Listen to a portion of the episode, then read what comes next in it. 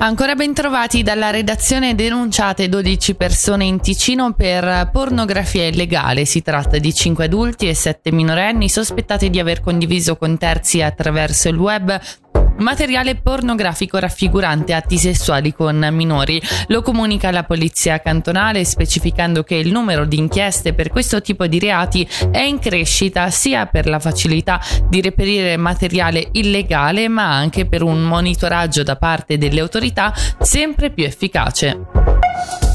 Simone Giannini lascia il municipio di Bellinzona. Il vice sindaco liberale radicale ha deciso dopo 12 anni nell'esecutivo di non ricandidarsi alle comunali del 2024. Intervistato dalla regione il giorno successivo alla sua elezione in Consiglio nazionale, il 12 ottobre, Giannini non aveva nascosto un'attenta e onesta riflessione che tenesse conto del suo nuovo incarico, della vita professionale nello studio legale e degli impegni familiari e personali.